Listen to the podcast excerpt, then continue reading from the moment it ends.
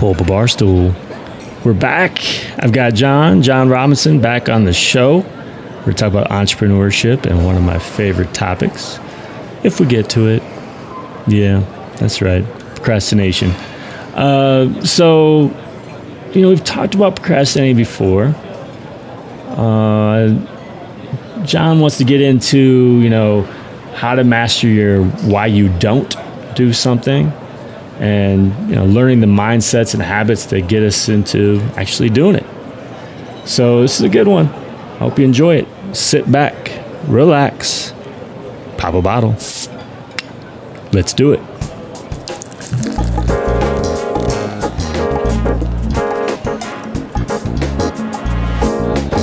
Hey everybody, John here from JonLoomer.com and Jon Loomer Digital on Facebook. Here's another edition of the Social Media Pubcast, where each week I invite you to a virtual pub and get drunk on entrepreneurship.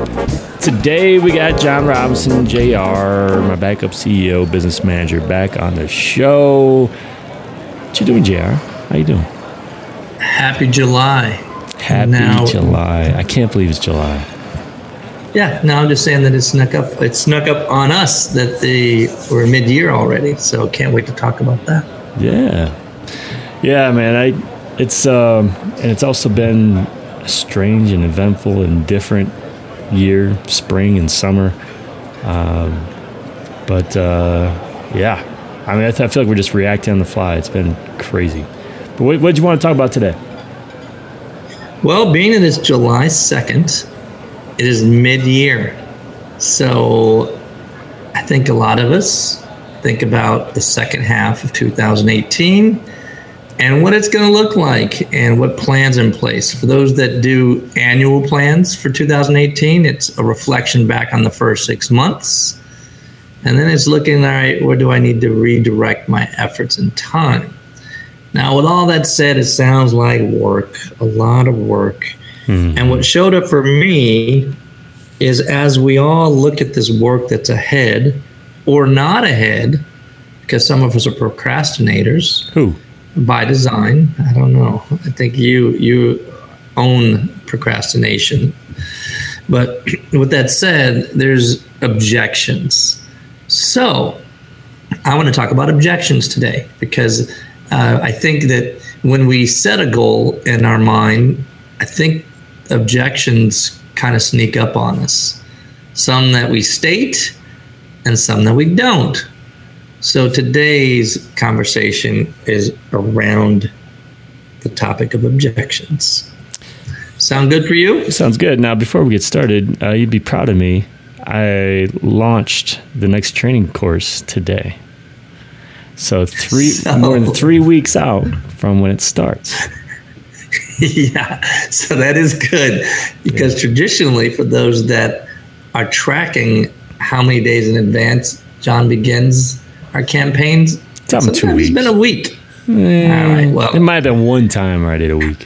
One time is 1 week. So yeah, no, that's good. I'm glad that you did it a week earlier. Now, with that said, let's just go into that as a topic. What have been some of the objections that you've considered in the past on, when you haven't started it 3 weeks earlier and you choose 2 weeks? My biggest concern is just the constant selling. Mm-hmm. So just about a week ago, I was telling you, hey, make sure, last chance, sign up for the business manager training program. And then, that was done last Tuesday and Thursday. Then already, am I going to send out an email tomorrow saying, hey, introducing my next training program? And the biggest issue with that now is that unlike what has normally been the case for my business, I haven't been producing a bunch of content. So when I do, I think that approach is fine because I'm in the middle. You're getting emails from me saying, hey, latest blog post, this new feature is released. Hey, check this out. But now it's just like they're only hearing from me when I'm selling you something. So that's the only thing that kind of I struggle with. So let's work that objection a little bit because I like the objection that says, I don't want to look like an over-marketer. That's an objection to starting a week earlier. Yeah. Now, what can you do so that you don't look like an over-marketer? Because you are 100% averse to looking slimy, to looking scammy, to looking like an over-marketer. So I know this is in your disposition to not want to do that. Now, with that said, what can we do? If we start 3 weeks out, which we just did, what can you do to make sure that it doesn't look like over-marketing, which is the objection that you are concerned about? I mean, the first thing would be create more content that I can email about, if that's possible. It is possible. Don't say Tough time of the year. The other thing would be, instead of announcing it to my email list tomorrow, I could just make sure I've got like Facebook ads running, promoting it. So I'm still promoting it, but in a way that doesn't really disrupt, the whole email correspondence. Because that's pretty much all I've emailed people about within the last few months is, hey, new training course. Boring. So I could still kind of get it off the ground by running ads to it. Right. And end of the day, what is the overall goal? Because as we started off looking at the objection is you don't want to overmarket. What's the overall goal as you go into promotion? A promotion cycle, because this is a promotion cycle of 3 weeks versus 2. What's the overall goal? What's the overall goal of your campaign? Is it all right? I'm going to start marketing 3 weeks out. I'm going to make sure that I don't over market, over Facebook ad, over email, over. Well, the Facebook ad stuff. I don't think you can truly over Facebook ads unless you just waste a bunch of money and get nothing out of it. So that's why I was saying, I can run some Facebook ads instead of necessarily launching it on email. So this is over emailing instead of saying over marketing, because you said over marketing. So, but in general though, take a step back and you have a brand new campaign and you want people to sign up and you market to them. And you just described, I just started an email campaign 3 weeks ahead of time versus 2 weeks.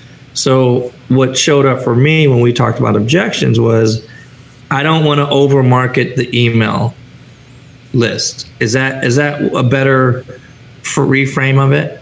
I think that's the biggest thing. Just because I've seen how valuable and how effective email is, I don't want to make it less effective by over-marketing via that outlet. No, that's good. So then, you stated, I'll do some Facebook ads, I'll do more email, more content, relevant content versus just promotional content. Yeah, look, maybe instead of like writing a blog post, I could just send an email with something interesting in it prior to launching it via email too. I'm sensitive to it because I'm to the point where I'm even annoyed by just normal marketing these days. So, and I'm not, might not be everybody. So I hope not everyone's like that. So I'm just trying to avoid people kind of zoning me out or unsubscribing or all that kind of stuff and making my email less effective. So that's a consequence. So if you got someone listening, they're like, man, how do I stop over emailing my marketing list or my email list? Those are some of the things that come to mind for you is send more valuable different stuff. Content. Yeah, send more valuable stuff. I think that's why my email's always been so effective in the past and maybe why it's been less effective so far this year. It's because usually the marketing where I'm trying to sell you something is kind of the minority of the emails I'm sending out. Usually I'm sending out something to let you know about the latest blog post, something that's free and useful and whatever, useful information, as opposed to get out your credit card. And so then when I sent out the get out your credit card email, people were much more willing to do that at that point. So something I completely understand how it works, but as we've discussed over and over and over, it's kind of the nature. It's the balance of what we're trying to accomplish here in the spring and summer this year. All right, so I'm going to add to this one because there's something that shows up for me, because I'm trying to take us out of you and I and expand it to other people who have that pain of, how do I stop over-marketing my email list? And it sounds to me, again, you said send more valuable stuff. You also said do Facebook ads, which sounds to me like do other social media marketing. Yeah. Right? Yeah. Anything else that shows up for you to manage that objection of, I don't want to overmarket my email list? Yeah, I mean, just you create more content. I mean, that's really the main thing. It kind of buffers it and softens the blow a little bit when you actually ask people for money than after giving a bunch of useful stuff. I like that, buffer the blow, because it is a buffer. It's an absolute, so buffer content. We're going to make that up right now, is buffer content versus sales content. Because that's what that is. All right, so cool. Well, thanks for walking me through that objection to, you know, starting earlier than later with marketing your email list. Elevating to the stance of, we know you procrastinate. I won't say habitually all the time, but you are in the practice of procrastinating. Do objections show up for you as part of the reason for procrastinating on things? Like what? And you can pick any topic you want. Let's say running. How are you doing with running now that I think about it? So you're really diligent about looking at a running chart on how many miles you run, and you fill it out. Why are you smiling? It's just so it's crazy because I'm so hot and cold, and it's. I mean, if we look at this chart, my month of May, I started running right here. I don't know if you see this, right here. So the 1st of April, I started running in May. So that's 50 miles, 100 miles. So I ran 100 miles in the month of May. And then I was on fire to start June. I ran about 44 miles, I think, through the 13th. And the 13th is the last time I ran. So you went from 100 miles one month to less than 50 the following month. Half. Well, and that's kind of consistent. I mean, April was, I think I did pretty good. Yeah, I did really good, actually. So I ran 50 miles in like half a month. But before that, like March, I ran twice. You know, and so oftentimes, though, when I get most motivated is because I'm up against some sort of deadline, and there you go. Like and that's kind of an artificial deadline, but it's realizing I'm falling behind, and if I don't try to catch up soon, I'm in trouble. Yeah, I hear that. And if you said, okay, it's July, what do you predict your month will be for running now? Is it another 100? No. I think I'll maybe run close to 60. Just so I'll get on pace, I think, this month. Yeah. So staying in the spirit of objections, you already just said 60 miles. That's July. We're going to do 60 miles. What are some of the objections that show up for you that have you putting your 60-mile goal at risk? I mean, what kind of stuff's going to keep me from running it? That's an objection. Yeah. Well, I mean, it's a busy couple weeks in that got a couple state tournaments to wrap up the baseball season this weekend and next weekend. And then immediately after, my family's going on a trip for my folks' 50th anniversary. And So, I mean, it's going to be some busy times. I mean, just busy stuff, whether it's that or, you know, all this recruiting for the next team, all this stuff is happening right now. So it can slow me down a little bit. Well, I think part of this is also belief and mindset, because I think if let's say for today, you have not run today, did you? No. And what was your objection to doing 7 miles today? I was busy. And that's it. And it's busy. So is it scheduling it? Because I didn't know you to be a scheduler of your running. Like, okay, we know you're busy. We know you have a schedule. Do you schedule your running? I mean, I used to have a time where this is one area where not having the kids in school does hurt a little bit, because oftentimes there was more of a routine about when I would run, and it would usually be within an hour or so after I took my youngest to school. So right now there's really not a schedule. Now, that said, there's some time there in May where I was running like a madman and school's out. So it's tough to say. Yeah, so we don't know if that belief is true or not. Yeah. But it sounds like you could, to get over that objection of, all right, I'm too busy, is, okay, maybe I could just schedule it out. Yeah, as a strategy, kind of first thing in the morning. To overcome that. First thing in the morning. It's smart to do it first thing in the morning, because it's getting hot these days, and to run before it gets too hot. Because that is another objection. It's freaking hot outside. Do I really want to go running? But see, you're walking into this perfectly, because if we become more mindful on our objections, we can do something about them. Mm-hmm. Like literally, if we become more mindful, we can do something about them. Like even with you just saying the weather. Well, what can you do about the weather? Start earlier.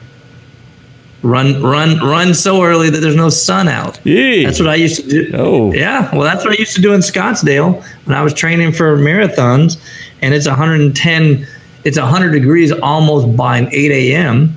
I didn't want that sun on me, so I would run at 5:30, 6 in the morning before the sun came up, and it'd be only like 5 degrees cooler, if that, but you still didn't have that sun wearing you down as well. Mm-hmm. So there is power in, in addressing the objection and putting a strategy against it.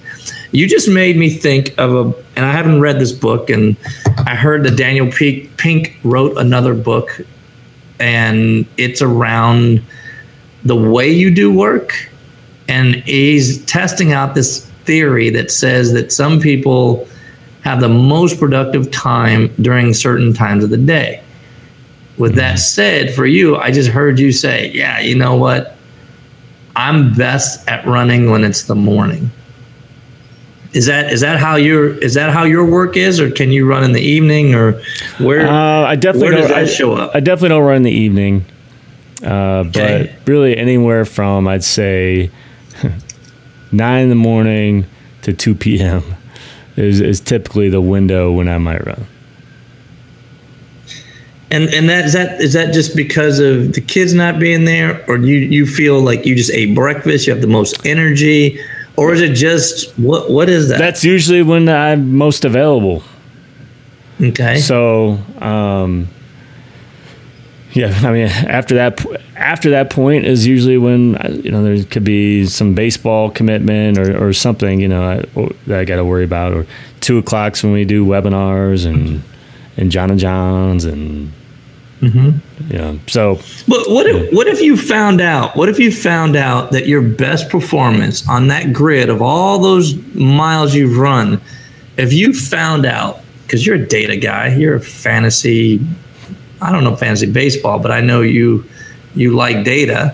What if you found out that there was this particular hour or two that you have peak performance? Not just 9 to 2 o'clock in the afternoon. Yeah, it doesn't mean that much to me. I'm not looking to run a marathon. I'm not looking to run a marathon or anything. All right. Well, that's fine. And as people sitting there thinking about the objections and the work that they need to do that they're procrastinating on, there's probably something to knowing when you're at your best. I think that's what Daniel Pink's work is about right now, is knowing where you're at your best so that you get the work done. With that said, it is also about awareness of how you work and work best. So I'll switch it from running to writing, because that's work that you have to do that keeps traffic going. It keeps the food on the table. And that's what we depend on you for. We depend on you to write. And with that said, have you discovered any times in the week that's best to write for you? Or is it the same way? It's like, oh, 9 to 2 or 4 to 9. What's your recipe for success when you're writing? Facebook ad stuff, generally in the evenings. Okay. When it's on that topic, when the house is calmed down, quieted down a bit, and a lot of, I mean, in the past, I would be writing like not just evenings, but late. I've gotten away from that, thankfully, because I thought that was crazy. But now it's more of like starting at about 8 o'clock or so, and I'm typically pretty productive then. Yeah. Is there any power in you knowing that, for those that are out there trying to think of why they procrastinate so much and they don't realize that they don't understand why they can't get the work done? Is there some power in you knowing, like, this is just when I write? I write the best in the evening and I run the best in the morning. Yeah. I mean, I think it helps eliminate some guilt for why am I not writing right now? Mm-hmm. Why am I not writing here in the morning or early afternoon or whatever it is? So that's not when I'm most productive. I'll write tonight. I like that, because I was just sitting there thinking, if there was power in knowing if you're a night owl or an early riser. When I think of early riser, I think of like a farmer. Like a farmer gets up early in the morning and does all this hard labor. Some people are designed to be farmers, and some people are designed, and night owl is not the right word. I can't think of a profession that is more geared to, well, one that's politically correct to say, right? So maybe bartender. Is bartender a fair one to say? Sure. And those hours are more consistent with what I was doing before, where I would stay up till 1 or 2 in the morning, writing and then publishing and then promoting something that I wrote. Yeah. All right. So I'm going to shift this one to how to handle objections. So we were talking about objections and how we handle our own objections to not getting us from point A to point B or the work that we want to do. Now I'm going to say the reverse of how to handle other people's rejections. And with that said, I'm going to go into the space of Spiders baseball right now. And I know that you are recruiting for players for the next season's team, correct? Correct. Now, is there power in you knowing the objections before you receive them? And let's say the rejections from parents, objections from parents, and objections from players. Is there a power in you kind of knowing, like, all right, I'm gonna have to deal with this objection? Yeah, I mean, to a point. You could be prepared for it or answer it before you get it, that kind of thing. Yeah, you caught me at a bad time. I got my first rejection last night of the season. I didn't know this was perfect timing. So I guess the word rejection just snuck out. So I was really saying objection. Yeah. But tell us about what happened. Well, it's a kid who just really good player. And really ever since I knew I'd be starting this team, a couple of years ago, that's a kid I wanted on the team. But, he's playing for a team that's by far the best team in the state. And, it's going to be tough to pull him away. And ultimately, that's kind of what happened. So, oh, I need a better story than that. What was his objection? What made him say no to you, to your team, to your coaching? What made him say no to you? No, it's more about not knowing what kind of team we're going to have the first year, and as a result, what kind of competition we're going to be playing and all that kind of stuff. Because he's going from a team that's traveling across the country constantly because they're so good and playing the best teams in the country and getting the best challenges that way to, we're probably just going to stay in state for the most part is what my plan is for next year until I know how good we are. So that's basically a step down for them. I struggle with this one because LeBron James, he just left and signed with the Lakers. Does he know what kind of team he's going to get? No. He does, though, because he's LeBron James. No. He's LeBron James. No matter what team he's on, it's going to be good because he's LeBron James. Just look at the Cavs. That team was terrible, except for LeBron James. So they know they're going to win. They know they're going to be playing in the playoffs and doing stuff that at a high level, all that business. So you don't really get that in baseball. We have one kid. When we add them, we're going to be flying around the country because we have this one kid. That's no. We don't have LeBron James. I get that. So since you don't have LeBron James, that I see why that kid would be like, all right, are we going to travel everywhere? Who's the team look like? Now, let's say this. If you would have had, how many players do you have recruited so far for the team? We're officially 5 right now. And you needed how many? We're going to get 11 eventually. So if you had 9 players, do you think that this kid might have had a higher likelihood of of joining? Well, depending on who those 9 players are. But I think the part of the issue is that I am an honest person. Like, I'm not a hard sales guy, and I'm not going to guarantee what level of play we're going to be at.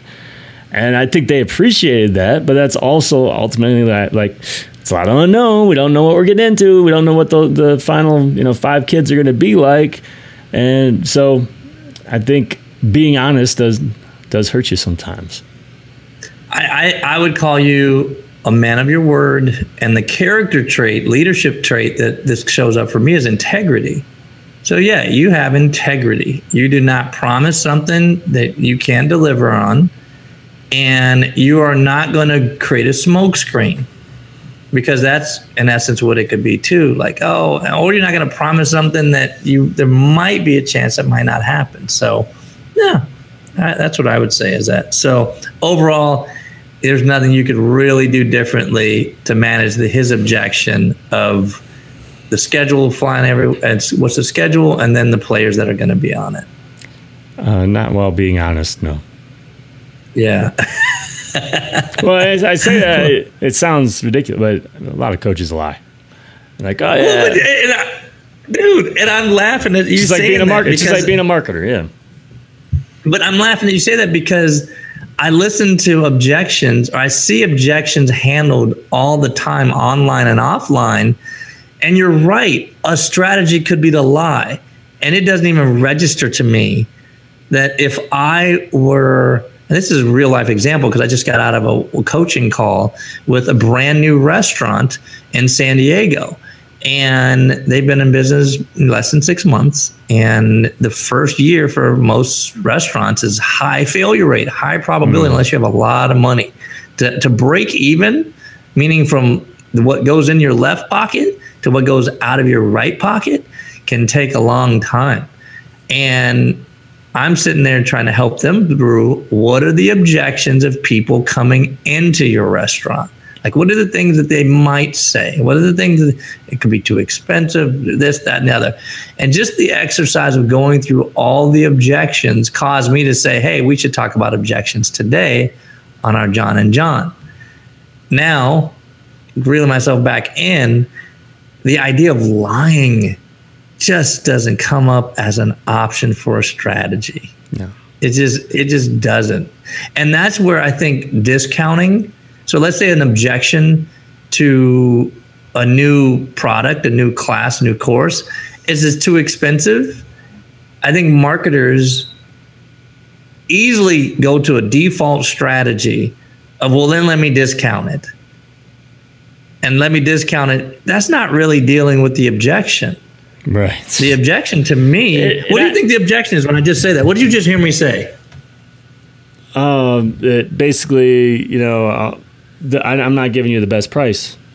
And the more you complain, I'll give you a better one. I actually dealt with that this morning. It was yesterday.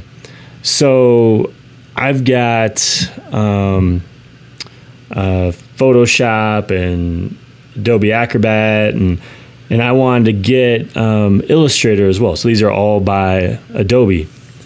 And I've got annual subscriptions for the other two. One of them that's actually paid monthly, but it's annual, and the other one that's paid annually. And so I was like, okay, well, I want to upgrade to get all access to all 20 apps for a little bit more. So how are we going to do that since we're already paying? I've already paid for like 7 months of this one. And we went through like three different, I'll do this thing special for you. You know, just this one time kind of thing. And I kept going back like, no, that doesn't make any sense. It's not that I was just driving a hard bargain, but like I've got all this money I've already paid into this year. I'm losing money on it. It doesn't make any sense. And then eventually they made an offer that I couldn't refuse, whatever, that, I wonder what would have happened if I would have, said no one more time. And in that case, I was okay with it just because it was like, okay, these are the steps I have to go through to actually get this done. But I can give you another example of we had people come to our house who are like deal with bugs, like spiders and all kind of stuff. Mm-hmm. And I don't know if it's just the industry or what, but these guys are slimy. Like, it's the same thing. It's like our normal price is $150, and today I'm going to give it to you for $97. And I'm like, I can't do it. Now I'm going to give it to you for $68. Like, no, I can't do it. Now I'm going to give it to you for... No, it's like, no, I like even more so I don't want to do it. Like, the more you lower it, this is ridiculous. I don't want to deal with this. You're not giving me the best price. So that kind of stuff drives me nuts. Now, I'm sure not all consumers are that way, but each time you lower the price like that, makes me want to deal with the even less. All right, so let's come up with 5 strategies, if we can come up with 5, to handling the price objection. For anyone that's out there, the pricing thing is so tough. Price things, based on what you think they're worth or what people pay, what have you. But you just described a situation that you just said it was slimy. Yeah. Now, truth be told, they're just trained that way to give you another answer. Is that slimy? Yeah. I wouldn't label it as slimy. I'll just say, you know what? They're trying to close a sale. Close a sale. Give me your best deal. That's it. Close it. Well, then, all right, so how about that? How about that as a way to handle an objection or pricing objection is to give your best deal first. Yeah. I mean, is that what you'd say? That's one thing. But okay. I think the way we handle it is the way I prefer. So I'm not going to offer anything different for you. Anything special just for you, because that's unfair to these other people who are paying more. This product is worth what it's priced at. And so we're very firm about that. That said, if this isn't right for you, there's PHC Basic, for example. And so you'll still get lots of value out of PHC Basic. If that's still too much for you, you can't commit to that. Well, we got plenty of free stuff too. Just read the free stuff. You don't have to pay for things. So I feel like having the levels of membership help a lot for that objection when it comes to this particular business. Well, I just listened to 4, and I'm going to restate those for people that are taking notes. Give your best deal first, number 1. Number 2, no special deals. I like the no special deals one too, because I don't think it's fair. You know, I hate when I when I get a deal and then I hear somebody else got a better deal, i.e. the airlines. I sit on in a seat. The person sitting right next to me paid $800 for the seat. I paid $200. I'm like, how is this so fair? Messed up. Yeah, it is. It's so messed up. It's so unfair. So yeah, no special deals. Third, worth what it's paid or worth what it's valued at. Is that what you said? I mean, I typed it. It's worth what it's priced at. Priced at. Yeah. So worth what it's priced at. Then the fourth one, offer another option. In order to deal with those who give you price objections, create another option. Like you said, we got one that's expensive, but here's all the values associated with it, and we believe it's fair, so we're not going to discount that, even though we used to years and years ago when we thought we figured out that no more discounting.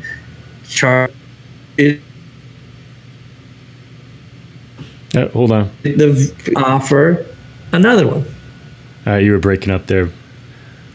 Oh, did I? Yeah. All right, so I don't know where I cut out. When you started doing this. Oh, so no. So I was just saying. Right. I was saying, end of the day, if you're looking at offering different tiers, you offer the tier of a high value, which is PHC Elite, and then another one, and then I like what you said on a free. So, all makes sense. So Those are four ways to deal with pricing objections. Is there a fifth? Do you have a fifth one? A fifth strategy on dealing with money back guarantees, yeah, or refunding money. I'm fine refunding money. Yeah, I mean, I feel like it's a waste of time to go back and forth with those people. Yeah, no, I think so too. I think refunds are good. I think guarantees sometimes that feels slimy. It's like 30-day money back guarantee or whatever. So I like the idea of refunding and. Overarching for all these five, this is what you've done really well at, is that you believe that they're just not a good fit. Mm-hmm. So if you've got a price objection, somebody's heckling and haggling and all that stuff, maybe that customer's just not the right fit for you. So in the spirit of mastering objections, which is what we were intended to talk about, that's I feel like we accomplished it. We talked about the objections that we have personally when we're procrastinating and how to handle those. And then we talked about inbound objections on the topic of price. So good job. So we got a comment, by the way, from the other John. So John. Remember, I think this is John. So it's John Cinnetta or John Cinnetta. Sorry if I got it wrong. I believe he's the one we were going to interview at one point, and then we could never get the schedules right. But he commented, I think the overwhelming majority of business people assume that price is the number one objection when sales are low. So, yeah, I agree. That is probably a good reason why one of the big buzzwords is brand and how to build your brand. Brand can be such BS for a small business that just got started. Yeah, so everybody's starting low price and discounting and thinking that's the way, when reality is, maybe your product sucks, or maybe the way you position it isn't so great. Maybe you're not solving the need. Maybe you're going after the wrong audience. Yeah. I'm going to tell you, I just listened to you say that. I believe the biggest objection is that I don't believe you. I think that anybody who gives a resistance in purchasing from you is that they don't believe you. Yeah. I don't believe it's price. Believe or trust. I mean, whatever word you want to use. Right. Yeah. Believe, trust. Yeah. They're coupled together. So if you master getting people to believe what you believe about what you're doing, what you're offering, and then you deliver on it, you won't have to deal with having to discount and overmarket and all that stuff. And I think, you know, the whole building a brand thing, that's a matter of building a reputation. And to a point, building trust. But you can build trust without, you know, having a reputation. I think that's where we see a lot of online marketers screw that up, right? So they go straight to the hard sell, a landing page without anything to kind of support that they know what they're talking about, and lots of guarantees, trying to get you to believe that they really know what they're talking about, and kind of skipping over trust. That's not an approach that I certainly agree with. Yeah. Perfect. Well, that's all I got for you. All right. Thank you, John. And thank you, John Cinnetta. And thanks everybody else for listening today. Man, it's been fun. Are we going to be back again next week? We'll be back. There's no holidays or anything next Monday, right? We'll be back. And I want to start getting us in the month of July. I'm just talking a bit more about finishing strong for the rest of the year. So objections was this week. We'll figure out what the next one is, but I want them to connect with each other so everyone has a great rest of the year. Sounds good. Well, thank you. Until next time, do awesome things. We are out.